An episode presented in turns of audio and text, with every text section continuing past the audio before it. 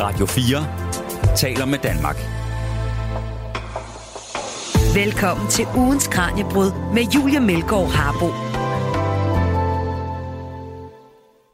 Her i søndagsudgaven af Radio 4's videnskabsprogram skal vi over den næste lille time lytte til nogle af de bedste bidder fra ugens udsendelser.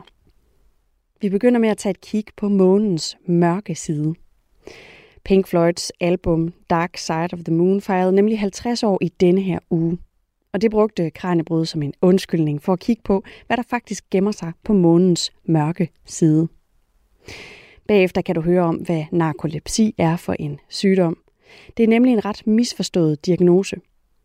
Når den øh, for eksempel har været brugt i film, så er det ofte brugt som et komisk element, hvor man ser en person, der pludselig falder i søvn på et upassende tidspunkt. Men øh, det er ikke helt sådan, det fungerer. Vi skiller skidt fra kanel og får et indblik i, hvordan denne her sygdom faktisk fungerer.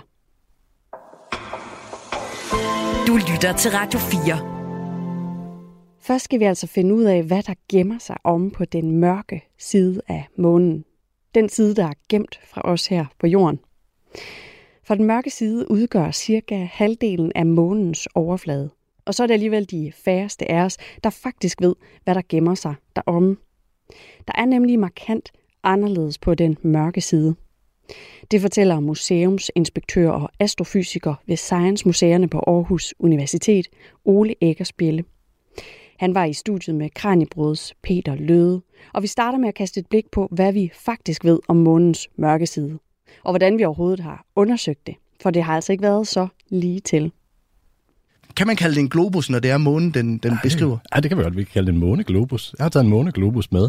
Ja. Og hvis man står og kigger på den del af månen, vi er vant til at se, så ser man de der sådan mørke områder, som er de der have, man kalder det på, på månen. Der er nogle meget store, nogle på venstre side. Det er de Altså, store som vi ser det. plamager, vi, vi ser. Dem vi ser deroppe, hvis man går ud, når det er fuldmåne, jeg tror den næste er den 7. marts, så kan man se at det her, de her store mørke områder på den venstre side, et kæmpe, kæmpe område, der hedder Stormenes Ocean. Det er også meget poetisk.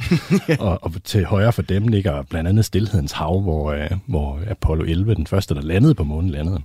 Men hvis så vender globusen om og kigger på Ja, bagsiden så af ser det jo markant anderledes ud. det fuldstændig anderledes ud. Det er sådan et, en, en, en, en klode, som er sådan fuldstændig arret og overstrøget med krater, og, og den er fuldstændig grå.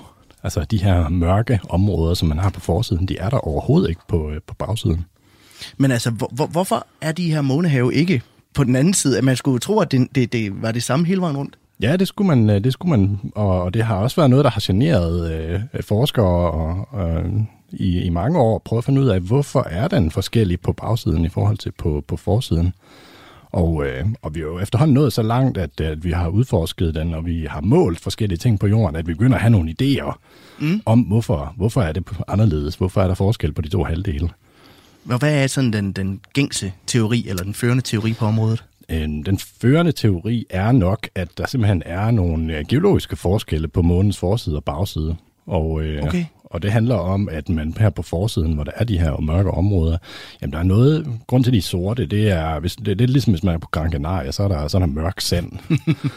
øhm, og det, det er jo på grund af, at der her har der været lavastrømme, simpelthen der er kommet noget op til overfladen, som er smeltet. Mm. Og, øh, og hvorfor er det det? Ja, det kan der være forskellige grunde til, men øh, noget af det, man tror, det er, at her på, øh, på, på forsiden af månen med de her mørke områder, der har der været nogle kilder under jorden. Det kan være for eksempel radioaktivt materiale, som har, øh, som er henfaldet og har genereret en hel masse energi. Og den energi har varmet undergrunden op og simpelthen bidraget til, at det smelter.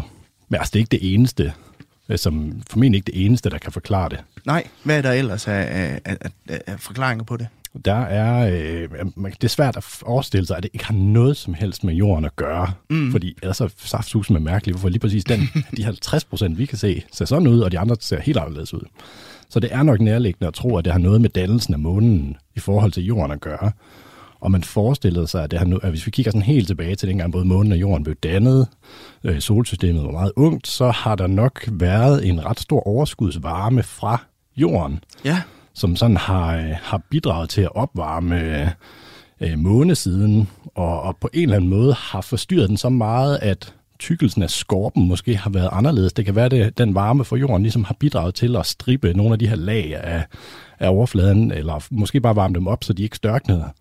Og, øh, og hvis man forhindrer dem i at størkne, så kan det være, at det betyder, at skorpen er blevet tyndere her på forsiden. Og det kan måske forklare, hvorfor det er nemmere for materiale fra undergrunden at bryde igennem overfladen. Men hvis vi kigger om på den anden side, så, så er der jo, som vi talte om før, enormt mange krater på bagsiden. Hvis, jeg ved ikke, om vi skal kalde det for bagsiden, eller om vi skal kalde det for den side, vi ikke kan se, fordi der er vel ikke nogen for- og bagside på sådan en. Men, men lad os kalde det bagsiden. Altså, der er jo enormt mange krater. Hvad kommer de fra? Kraterne her, de stammer fra, øh, fra store sten, der simpelthen er pløjet ned på, øh, på månens overflade. Og de fleste af de her krater er rigtig, rigtig gamle. Altså, de er formentlig omkring 4 milliarder år gamle, så det er nogle, Hold der har op, været der sådan relativt lang tid. Og, øh, og man, har, man taler sådan, når man kigger på solsystemets historie, så har man haft en periode i starten, hvor der var vældig, øh, hvad skal man sige, det, øh, i solsystemet under, under dannelsen, der har der været vældig mange sten, der sådan har drevet rundt i solsystemet. Og de sten har sådan stille og roligt banket ned i alle de øh, planeter og måner, der er.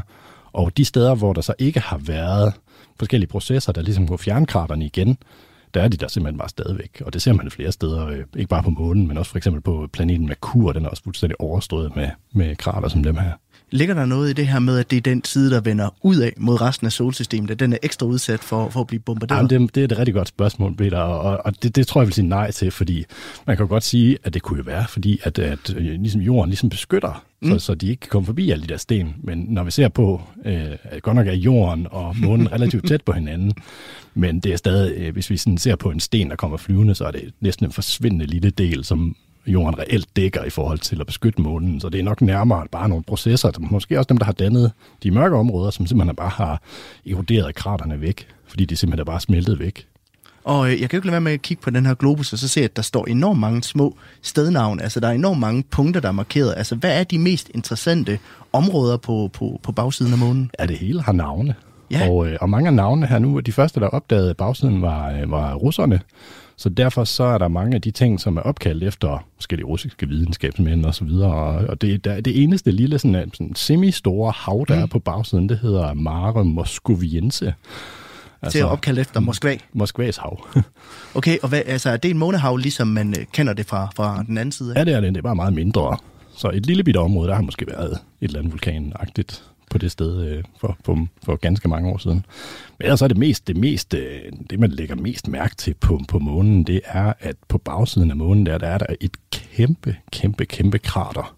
Mm. Det hedder South Pole Aitken Basin. Og hvor, hvor går det hen? Det starter øh, egentlig, hvis vi ser ned på månens sydpol, Ja. helt ned i bunden af månen, og så strækker det sig op cirka omkring øh, månens ekvator. Hold da op, det er jo det kvarte af månen. Det er, fylder sådan cirka, ja, det er kvart af månen. Et gigantisk krater, og, og hvis man måler sådan i, i diameter fra den ene ende til den anden, så er det omkring 2.500 kilometer diameter. Okay, og hvad kommer det her bassin af? Det kommer simpelthen af en kæmpe sten, der, er, der har banket ned i månen i, i dens tidlige historie. Det er faktisk det største krater, man kender i solsystemet, i hvert fald mig bekendt. Okay, Og så, så vi taler om noget, der formentlig har været sådan 200 kilometer stor sten, der har, der har ramt ind i månen øh, tidligt der. Og det, det kan man altså ikke se andre steder på, på noget læme i, i solsystemet. Det, det er helt vildt. Altså, den, der udryddede dinosaurerne der for 65 millioner år siden, den var til sammenligning måske omkring 10 kilometer eller sådan noget. Du lytter til ugens Kranjebrud på Radio 4. hvad, hvad, hvad kan vi lære af at kigge på, på det her South Pole Aitken Basin, som, som det hedder? Ja, vi kan lære noget, fordi det er jo blandt andet det sted, som... Øh, nu, lidt senere skal vi jo snakke om, hvad, hvad man, hvordan man har udforsket bagsiden, ja. men det er blandt andet der, hvor øh, den øh, kinesiske lander, der landede der for nogle år siden, den, øh, den valgte at lande, simpelthen for at udforske det her øh, bassin her. Altså som sådan, så er det ikke fordi, det fortæller os meget, vi ikke vidste i forvejen omkring det her med, hvad består med, hvad for materiale består månen af osv. Og det handler også om, at man har jo haft ting at sige i bane om månen. Men men det der med at komme ned på overfladen, giver altid ny viden. Men det er jo også, det er jo kun, som jeg nævnte før, det er jo kun 50 procent af månen, vi, vi, vi ser til daglig. Sådan, sådan cirka, er det ikke rigtigt? Jo, det passer meget godt. Hvor, hvor, hvorfor er månen låst? Det er jo meget unikt, at, at vi kun ser én side af det. Ja, i virkeligheden er det faktisk ikke så unikt, for det ser man faktisk mange steder bare i vores eget solsystem. Øh, Og det handler egentlig om, øh, man kan sige, den måde, som jorden og månen påvirker hinanden på, det er, at de skaber tidvand. Og, øh, og sådan nogle tidvandseffekter, jamen effekten det er jo højvande og lavvande. Og det, der især er interessant, det er højvande. Fordi øh, hvis vi nu tager månens effekt på jorden først, så skaber månen øh, højvande på, på øh, i det, for eksempel det, det punkt, der ligger lige under månen. Der vil være sådan en højvandsbule, der, der stikker ud, fordi at man kan sige, at tyngdekraften lige det punkt er allerstærkest fra månen. Og øh, den her højvandsbule, den bliver trukket med rundt. Jorden øh, roterer om sig selv på et døgn. Det er dag jo, men, Ja, men månen er en hel måned om at bevæge sig rundt om, om os. Og, øh, og det betyder, at den her højvandsbule bliver simpelthen trukket med rundt.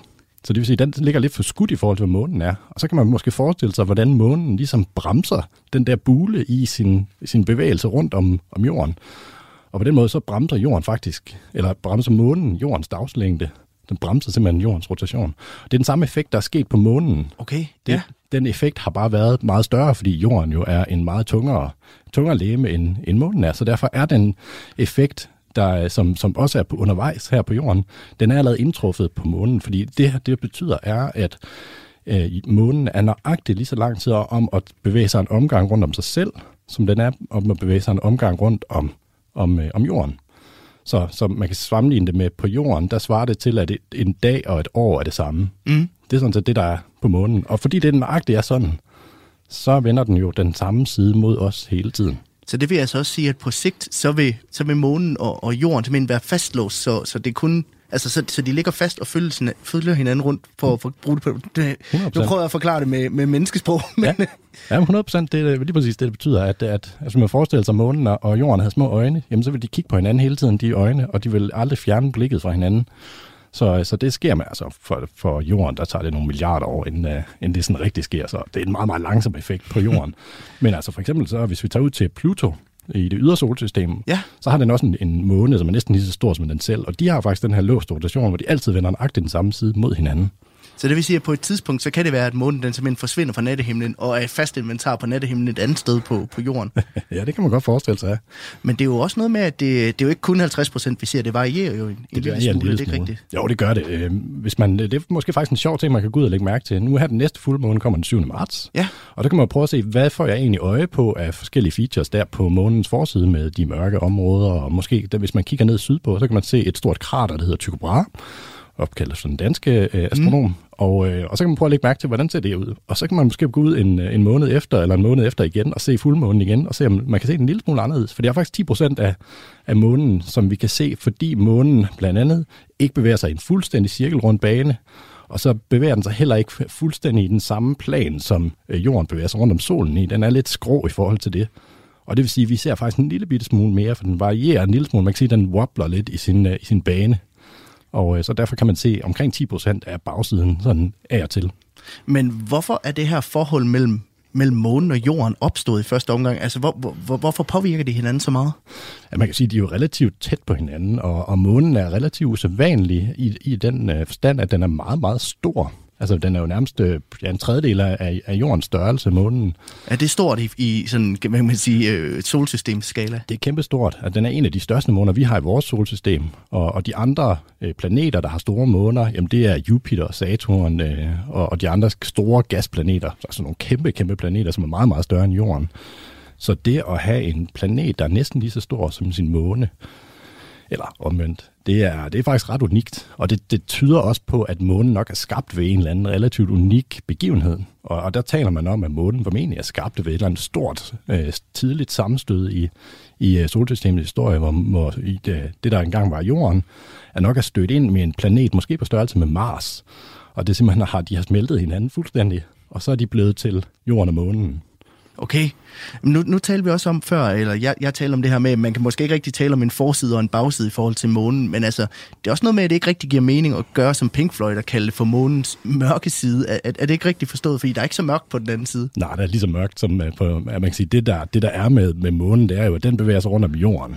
Mm. Og, øh, og på jorden, der, der ser vi jo solen på forskellige steder. Og, øh, og månen følger jo egentlig bare øh, jorden rundt. Så det vil sige, at månen drejer jo også rundt om sig selv. Den tager, øh, den tager cirka en måned også om at dreje rundt om sig selv, ligesom den tager med bevæge sig rundt om jorden. Og det vil sige, at der er også, der er også et, et, et døgn på månen kan også gå. Og, og man kan sige, fra solopgang til solopgang, der går der øh, på, på månen, der går der 29,5 dag. Så det vil sige, der er cirka i rundtal to uger med, med solskin og to uger med mørke. Så derfor, og, og det skifter. Det er ikke sådan, at det er det samme sted hele tiden. Så det, så det er egentlig meget mere, øh, det, det er knap så mørkt, det er mere som en, en, en almindelig dag på, på, på jorden, hvor det, det er mørkt en gang imellem og, Det er og bare, lyst en, en gang imellem. bare en meget, meget, meget lang dag. Men hvor, hvorfor er den anden side så, så lys? Altså, den, den, det virker jo nærmest som om, den skinner hele tiden, når vi ser den på himlen. Ja, grunden til, at månen skinner, det er jo på grund af reflekteret sollys. Så man skal forestille sig, at solen skinner, så rammer det månen, og så bliver det reflekteret ned til os. Øh, og, og månen er jo som en, nærmest som en sten. Sådan en meget lys, man, den her meget grå farve, den er næsten, man kan næsten sammenligne med is, ikke? Så det er, det er relativt godt til faktisk at reflektere lyset. Så derfor så har vi den der meget, meget lysende plet op på, på himlen, som, øh, som, som månen er. Så, så, så det er egentlig øh, i, i, i gåsøjne bare reflekteret sollys, som, øh, som rammer månen.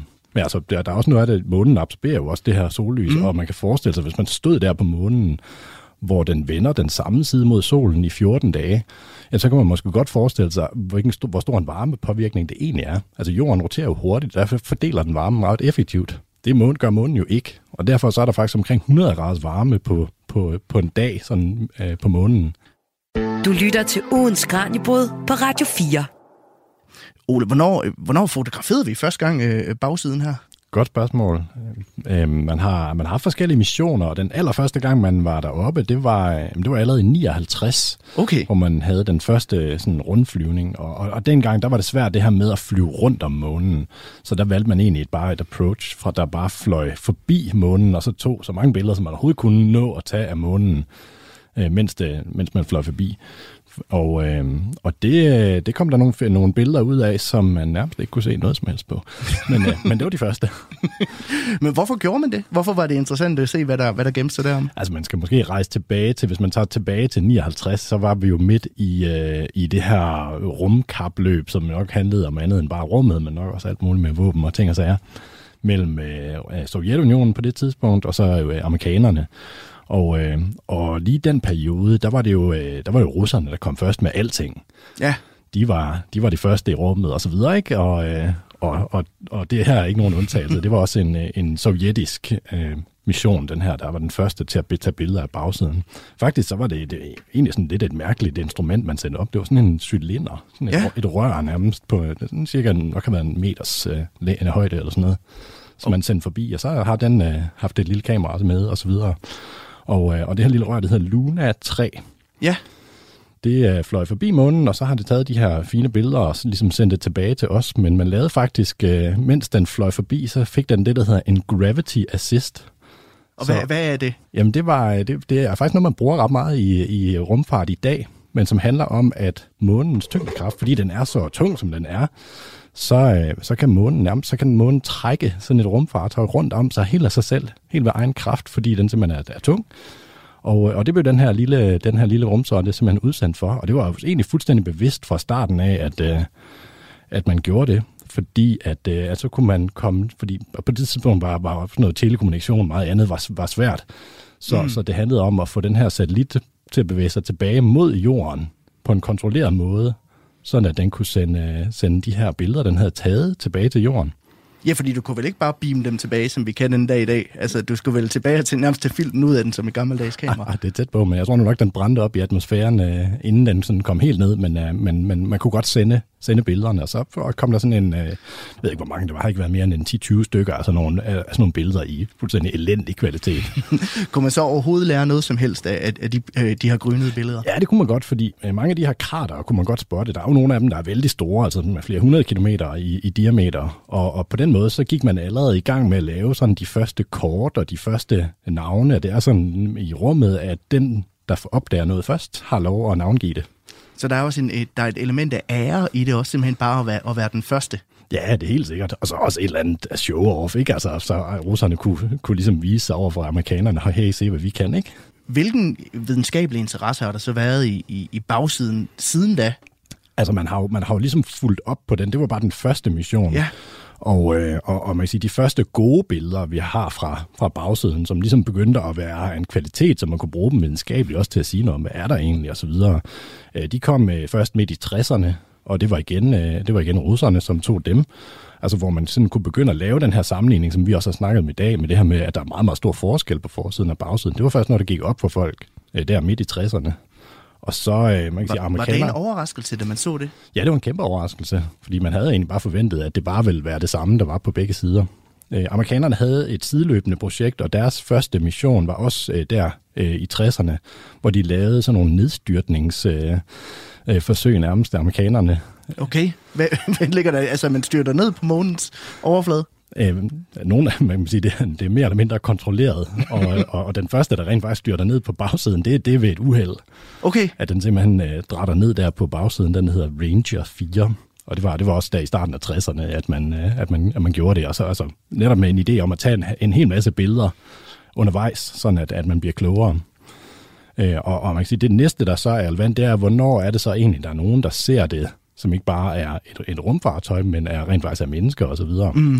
Og der skal vi endnu, endnu nogle år frem, som er, da, da Apollo-programmet begynder at sende astronauter til månen. Og, øh, og noget af det, der betyder rigtig meget for Apollo-programmet, det er jo at vælge nogle gode landingssteder. Så derfor så gør man sig meget omhyggeligt med at flyve rundt om månen. Man er selvfølgelig ikke vanvittigt interesseret i bagsiden på det tidspunkt, fordi man vil gerne kigge på forsiden, for det er det der, man har tænkt sig at lande de her missioner. selvfølgelig. Men der kigger man ned for, for at fuldstændig at kortlægge månen så nøjagtigt, som man overhovedet kan. For at simpelthen at, fordi man, man kan ikke lande sådan på, på kanten af et krater eller, eller i nærheden af store sten og så videre. Så altså man skal begynde at, at man skal forestille sig, at man kortlægger månen, altså helt ned til sådan detaljer på, på meterstørrelse. Okay. Så det har, det har været, der har man haft behov for, for stor nøjagtighed. Så de første astronauter der, det er, det er Apollo 8 der i 68. Men har vi, vi, vi har aldrig nogensinde landet på, med mennesker på bagsiden af månen? Nej, det har man ikke. Man har ikke landet med mennesker. Øh, Man har, øh, der har været nogle idéer, fordi Apollo-programmet øh, gik jo over øh, nogle år, og, og man havde jo seks øh, succesfulde landinger på, øh, på, på månen. Men de er alle sammen endt med at være på forsiden. Og det var sådan, at, øh, at man jo undervejs i programmet, man havde planlagt mange flere missioner til månen, men det begyndte jo at gå op for folk, hvor dyrt det egentlig var. Jeg tror også, at amerikanerne havde andre problemer, de skulle bruge penge på. øh, så man, man besluttede at stoppe det efter den, der hedder Apollo 17. Så derfor, da man havde besluttet det, der, gik, der begyndte man sådan at spekulere på, hvad skal vi så vælge af landingssted til den sidste månemission, der i 72. Ja. Og øh, en af astronauterne, der skulle med derop, han var geolog, og var meget interesseret i, ham der hedder Harrison Smith, var meget interesseret i at lande et sted, der sådan var ja, både interessant for en geolog, men jo også interessant for hele videnskaben. Og, og, og hvad havde været bedre end at lande på bagsiden? Så det havde været et, et fantastisk valg jo, men også et meget modigt valg, fordi det er også rigtig, rigtig svært at lande på bagsiden. ja hvor- hvorfor, hvorfor er det meget sværere end at lande på forsiden? Ja, man kan næsten, man kan næsten forestille sig, hvis man kigger op på månen, lad os sige, der er et rumfartøj, der er landet derop, og hvis vi forestiller os, at vi skal kommunikere med dem, der er deroppe, jamen så er det egentlig bare at, at, at fange sin mobiltelefon og ringe til hinanden. Fordi Okay. vi, kan, vi, kan, vi har direkte adgang til hinanden, kan man sige. Hvis vi lander på bagsiden, så skal vi have noget andet til at sende signalet videre. Og det lyder måske ikke så, så teknisk udfordrende i dag, for vi kan jo sagtens ringe til vores venner, der er i Australien eller et eller andet sted, selvom de går rundt med hovedet nedad. Men, men det kunne man ikke på det tidspunkt. Det var i hvert fald øh, markant sværere, fordi så skulle du også have en satellit, der var i bane rundt om jorden, til ligesom at sende signalet videre. Og det har jo været noget af det, der var, der var sådan noget rigtig tricky, fordi øh, når det handler om bemandet rumfart, så vil man gerne have et, en grad af sikkerhed og, og, og ligesom alle mulige ekstra løsninger, der man kan gøre, hvis der går noget galt. Og, og der kan man sige, der er ret meget ekstra, der kan gå galt, hvis du lander på bagsiden, som er rigtig svært at styre. Og, og så derfor valgte man også at skrotte den, øh, den idé, fordi at det var simpelthen for risikabelt. Og nu nævnte du den her kinesiske mission tidligere. Hvad, hvad, hvad gik den ud på helt præcis? De skulle lande hernede ved, ved den her Sydpols øh, øh, bassin. Ja, de landede, de landede netop midt i et, et, et krater i et krater. Fordi, fordi nu snakkede vi tidligere med det her South Pole 8 Ja. Basin, som er det her 2.500 km i, i diameter. Nede i det er der masser af store krater, som er 100 og 200 km i diameter, som jo også er nogle kæmpe, kæmpe krater. Og, og der har man valgt at lande nede i et af de øh, krater, den hedder von Karman-krateret. Og, øh, og der har man så øh, haft en, øh, en lander, der landede, og den her lander har så ofte haft en lille bil med, altså en lille robot. Mm. For eksempel, hvis man har hørt om øh, Mars-missionerne, så har de jo også haft forskellige robotter med, som jo stadig er aktive og kører rundt på Mars' overflade. Ja, de her rovers. Lige præcis. Ja. Og, og, og det har man også på månen, og altså, de her ting er stadig sådan øh, aktive i den forstand, at de er stadig oppe på månen og, og, og kører rundt osv. Så, øh, så, så kineserne er, er, har haft, ja, fundet ud af en masse ting omkring det her med bagsiden af månen. Øh, jeg ved ikke, hvor mange ting de har fundet ud af, vi ikke vidste i forvejen, men øh, Du lytter til ugens Kranjebrud på Radio 4. Det fortalte Ole Ægger Spjælle, museumsinspektør og astrofysiker ved Science Museerne på Aarhus Universitet. Og det er enden på første halvdel af søndagens program. I anden halvdel af dagens udsendelse skal vi undersøge, hvad narkolepsi er for en lidelse. Den kommer nemlig ikke helt til udtryk sådan, som man øh, måske ofte forestiller sig. Her skal vi høre om lidelsen fra søvnforsker og lektor Begitte Kornum. Men først holder vi en øh, kort pause, for nu er det blevet tid til et nyhedsoverblik. Radio 4 taler med Danmark. Velkommen til ugens Kranjebrud med Julie Melgaard Harbo. Hvis man lider af narkolepsi, oplever man en overdreven træthed i løbet af dagen. En øh, træthed, der går ud over de kognitive evner.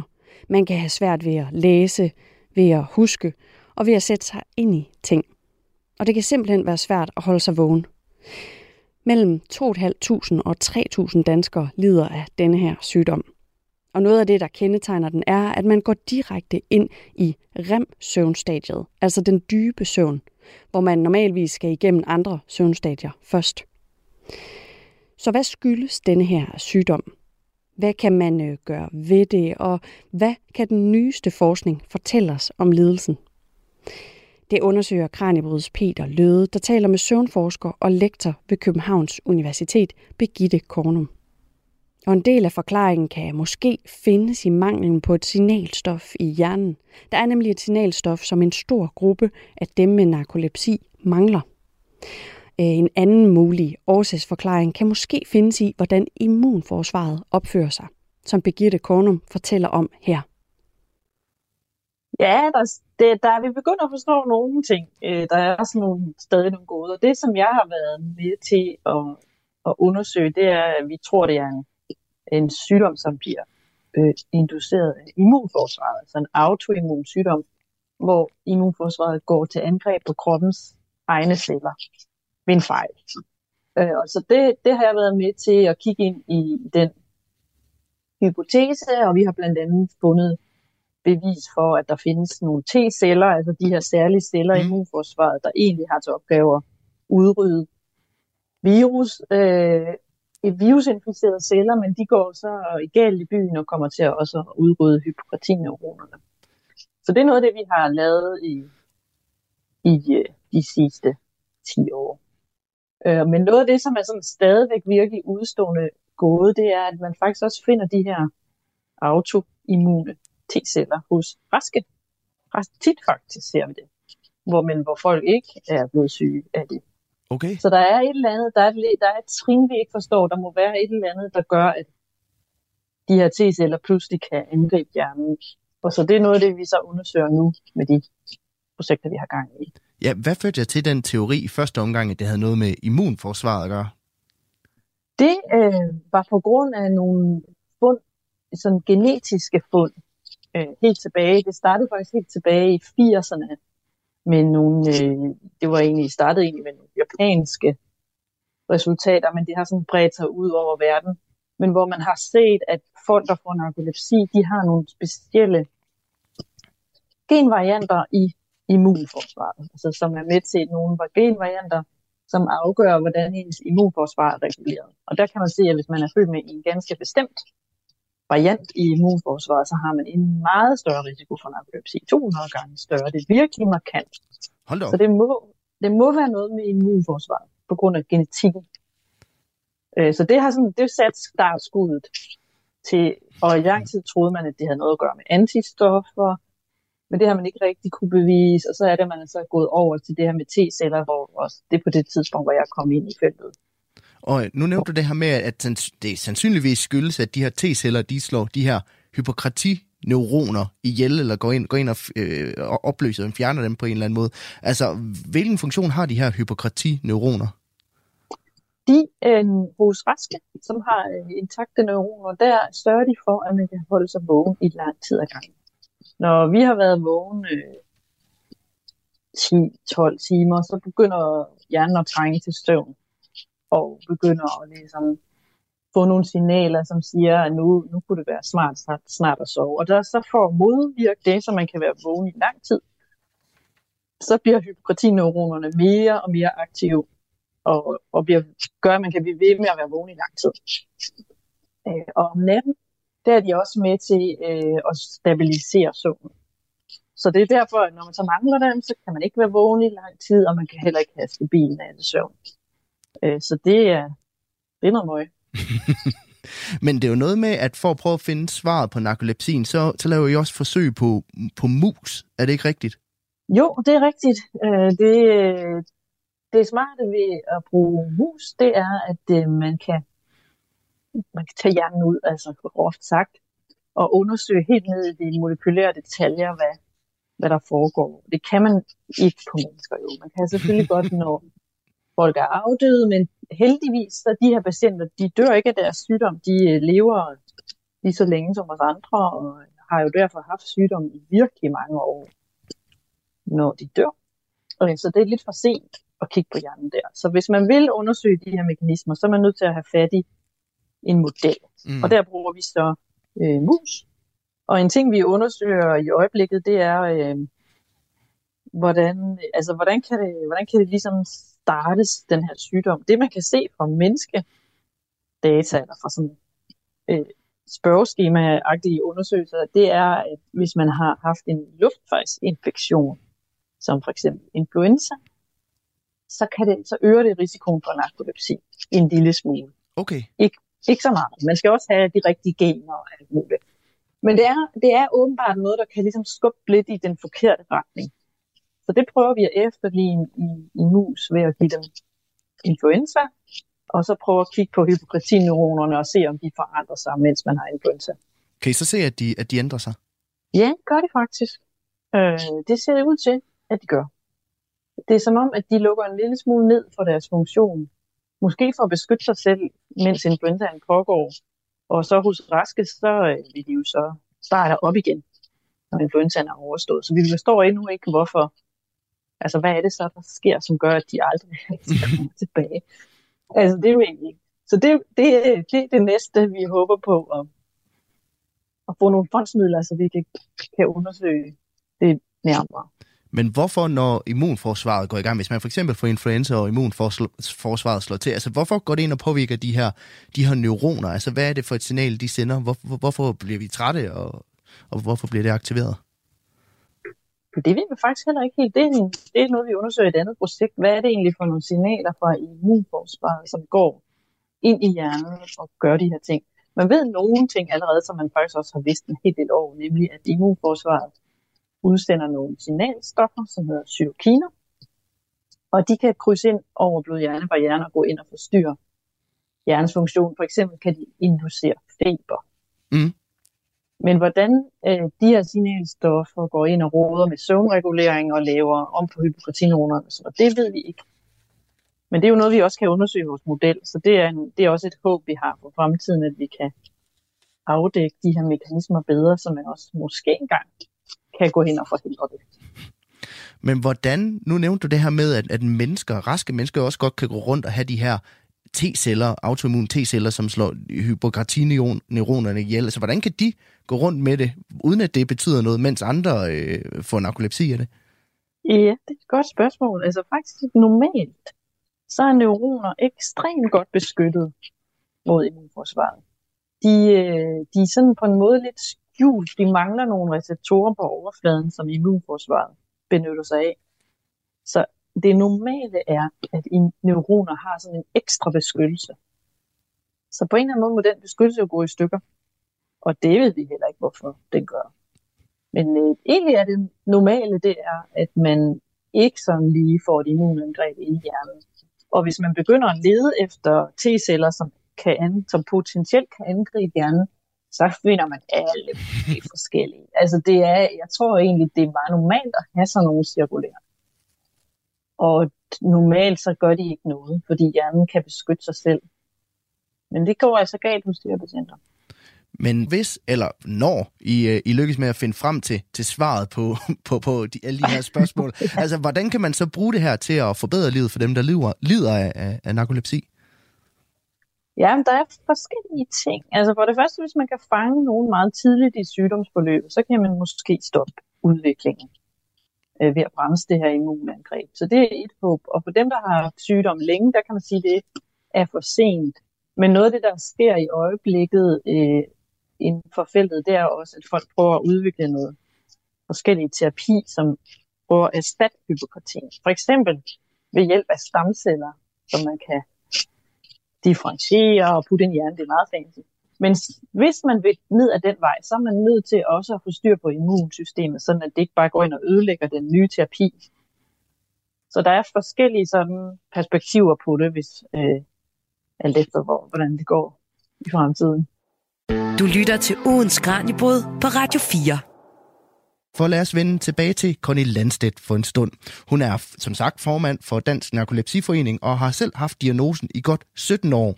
Men i lige så lang tid før hun fik diagnosen, har hun formentlig haft sygdommen, uden at lægerne kunne gennemskue, hvad det var. Connie Landstedt fortæller, at hun selv støder på flere af de almindelige symptomer ved narkolepsi, for eksempel dagtrætheden, der kan gøre hende voldsomt søvnig og udmattet i løbet af hverdagen. Altså mange tror, at narkolepsi det er sådan noget med, at man går rundt, og så falder man i søvn, og så vågner man igen. Og det er ikke helt sådan, det er. Trætheden, den går jo ud over de kognitive evner. Øhm, og så, så kan man have svært ved at, at læse og huske ting og sætte sig ind i ting. Øhm, og jeg har for eksempel oplevet på arbejdet, at, at jeg skulle renskrive en tekst, og, og den tekst, det var ligesom, at man gav mig QR-koden og bad mig om at skrive teksten om bagved, jeg ikke kunne se. Jeg kunne overhovedet ikke få noget ud af den tekst, selvom det jo egentlig var teksten bagved, der lå foran mig. Øhm, og, og når jeg skal sidder foran computeren og, og arbejder, og skal skrive en sætning og er træt, så, så plejer jeg at sige, det, sådan, det er ligesom sæbebobler.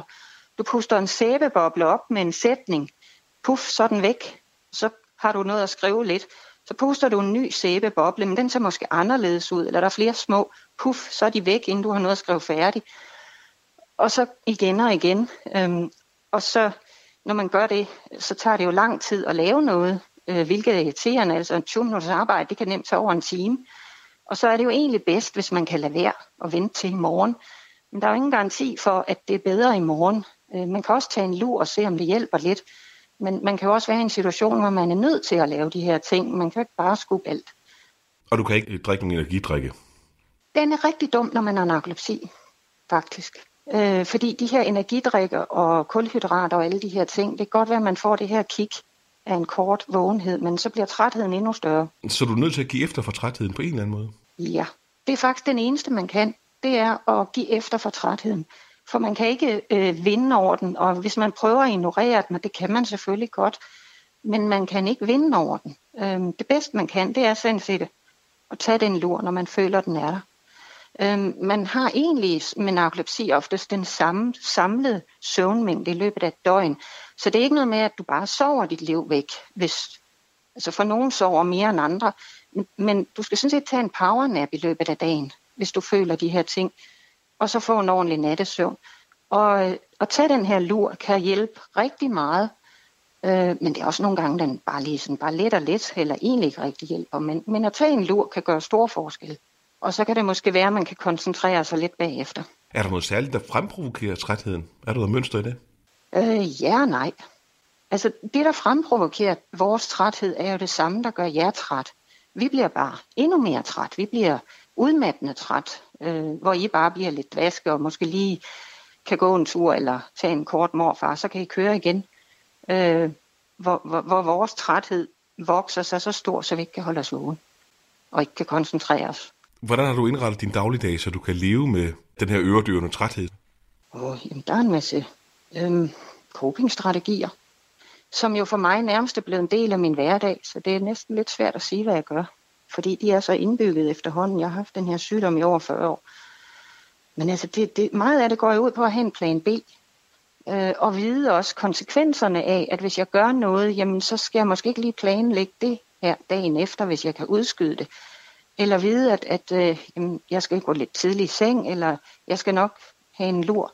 Hvis jeg skal nogle steder, hvor der kræves noget, er det en god idé at tage en lur inden og være vågen. Det er jo dejligt at, at være mere vågen, når man er sammen med nogle venner eller gør noget, man kan lide. Så, så det, er, det er meget med planlægning og valg. Hvad, hvad gør planlægningen da? En planlægningen er en regelmæssighed, og at man ikke overbebyrder sig selv. Fordi hvis man ikke planlægger, så kommer man jo nemt til at sige ja til for mange ting.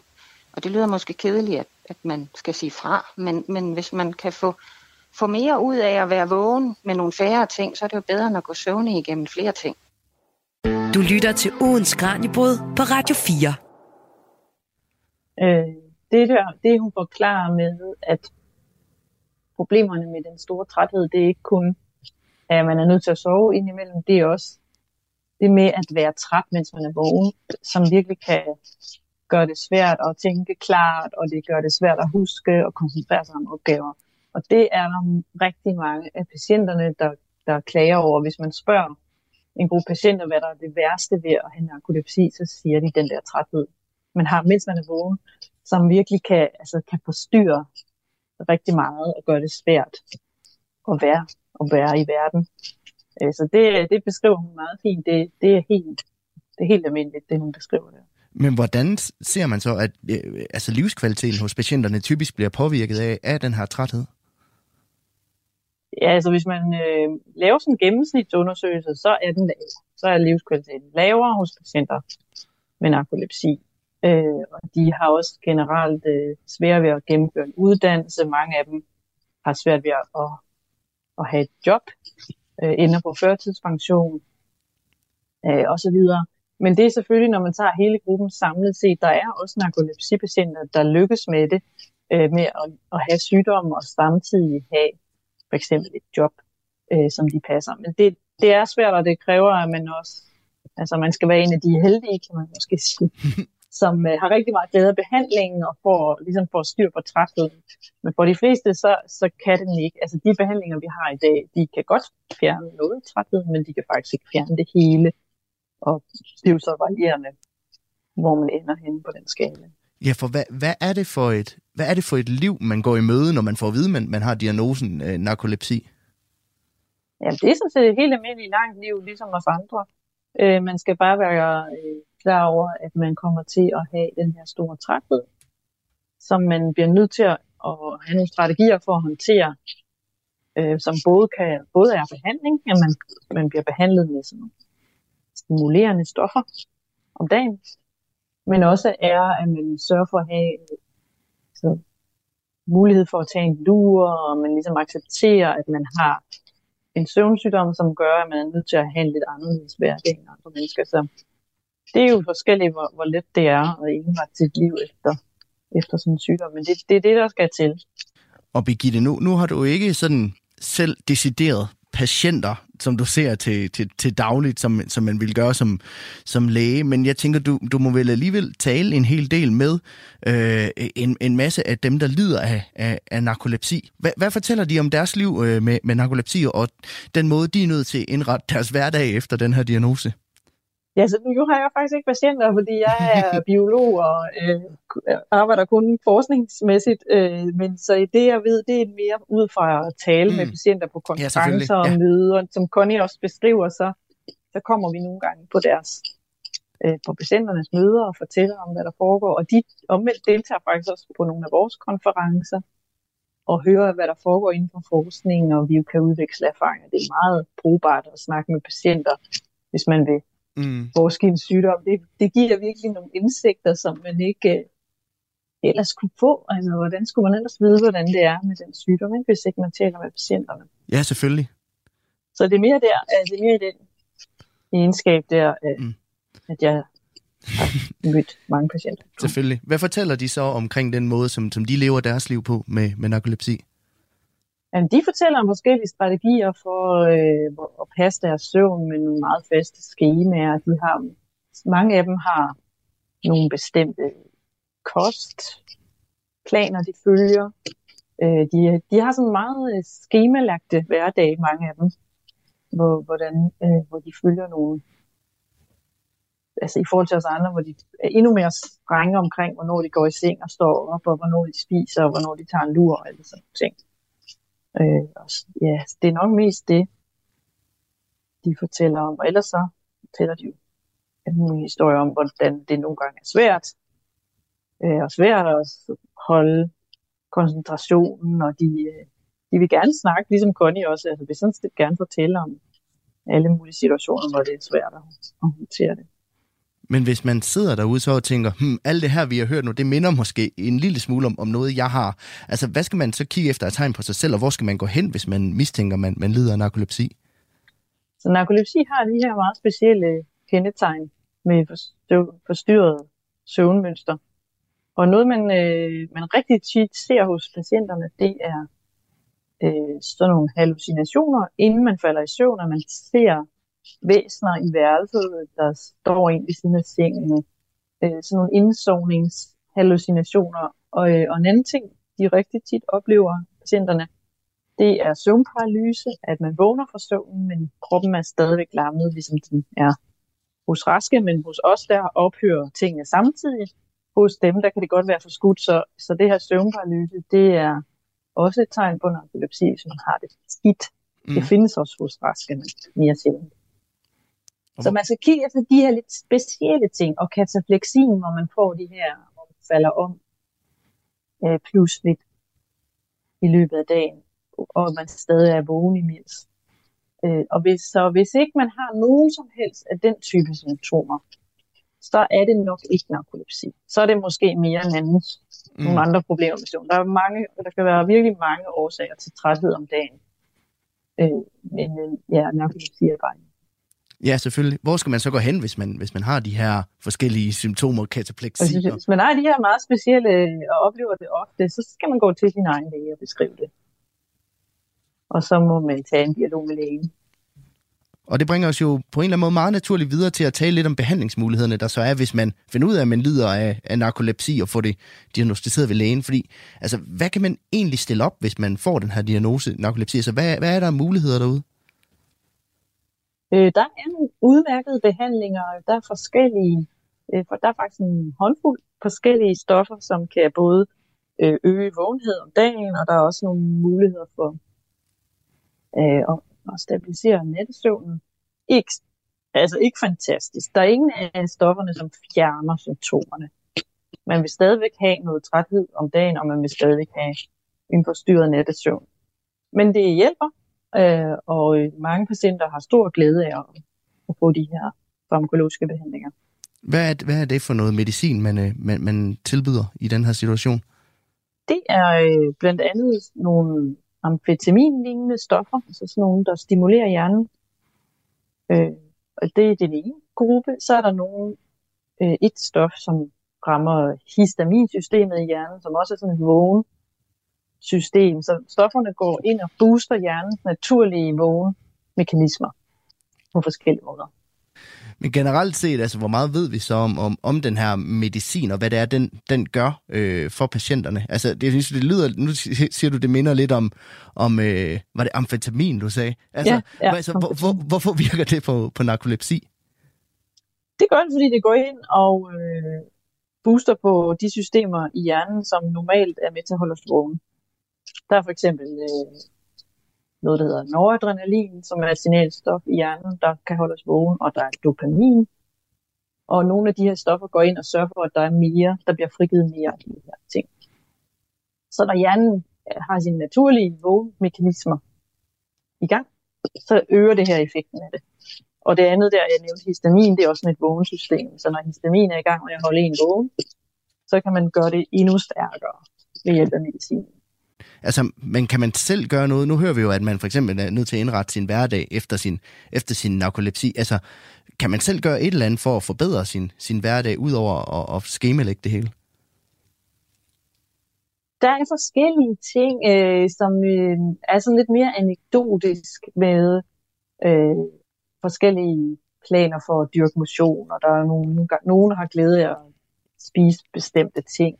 Men det er ikke noget, der sådan går igen, og hvis man undersøger det på gruppeniveau, altså tager en stor mm. gruppe patienter og prøver at forske i det, så er der ikke noget, der sådan klart kommer ud. Så det, der leder til, at der er nogle individuelle forskelle, øh, hvor man nogle gange måske kan gøre lidt mere. Men det, der virker for alle, det er det her med at passe sin søvn, have en rigtig god, stabil søvnrytme, øh, gå i seng samme tid hver dag, stå op samtidig, sørge for at tage nogle lurer, måske endda skimmelægge sine lurer, nogle gange kalder vi det, at man skal have en god søvnhygiejne. Altså man skal virkelig passe sin søvn ekstraordinært godt. Og hvad ligger der i det her med, med søvnhygiejne? En ting er jo at gå i seng til tiden, men altså, er der andre aspekter i det også, som, som man kan gøre for? Det tænker jeg også er måske meget godt råd at give til dem, der, der heller ikke har narkolepsi. Så hvordan får man en god øh, søvnhygiejne? Ja, det er alle disse sædvanlige råd, man som støder på rundt omkring, med at man skal lade være med at drikke koffeinholdig drikke om aftenen, og man skal ikke drikke alkohol inden man skal i seng. Det skal man heller ikke som narkolepsipatient. Det, hun, det siger hun jo også i indslaget. Koffein, det, det, det hjælper ikke. Det gør det faktisk næsten lidt værre. Ikke? Øh, og så det er nogle ting, som hører til sådan almindelig gode søvnråd, og det her med, at man skal have et mørkt og køligt soveværelse, så for at få noget lys i løbet af dagen, så hjernen virkelig mærker det dag. Og der er sådan en hel række af gode råd omkring søvn, og det har narkolepsipatienter også glæde af at følge dem. Du lytter til ugens Kranjebrud på Radio 4. Det fortalte Birgitte Kornum, søvnforsker og lektor ved Københavns Universitet. Og det var alt, hvad vi nåede i dag. Men du kan lytte til Kranjebrud her på kanalen igen i morgen og alle hverdage kl. 12.10. Hvis du har lyst til at lytte til mere Kranjebrud, så kan du også altid gå på opdagelse i alle vores gamle programmer, som du altså let kan finde i dine podcast-app eller på Radio 4's hjemmeside. Hvis du sidder derude og har en idé til et emne, som du synes, det kunne være spændende at Kranjebrød dykket ned i, så kan du altid sende os en besked på kranjebrød radio4.dk. Jeg hedder Julie Melgaard Harbo, og programmet her er produceret af Videnslyd for Radio 4. Tak fordi du lyttede med.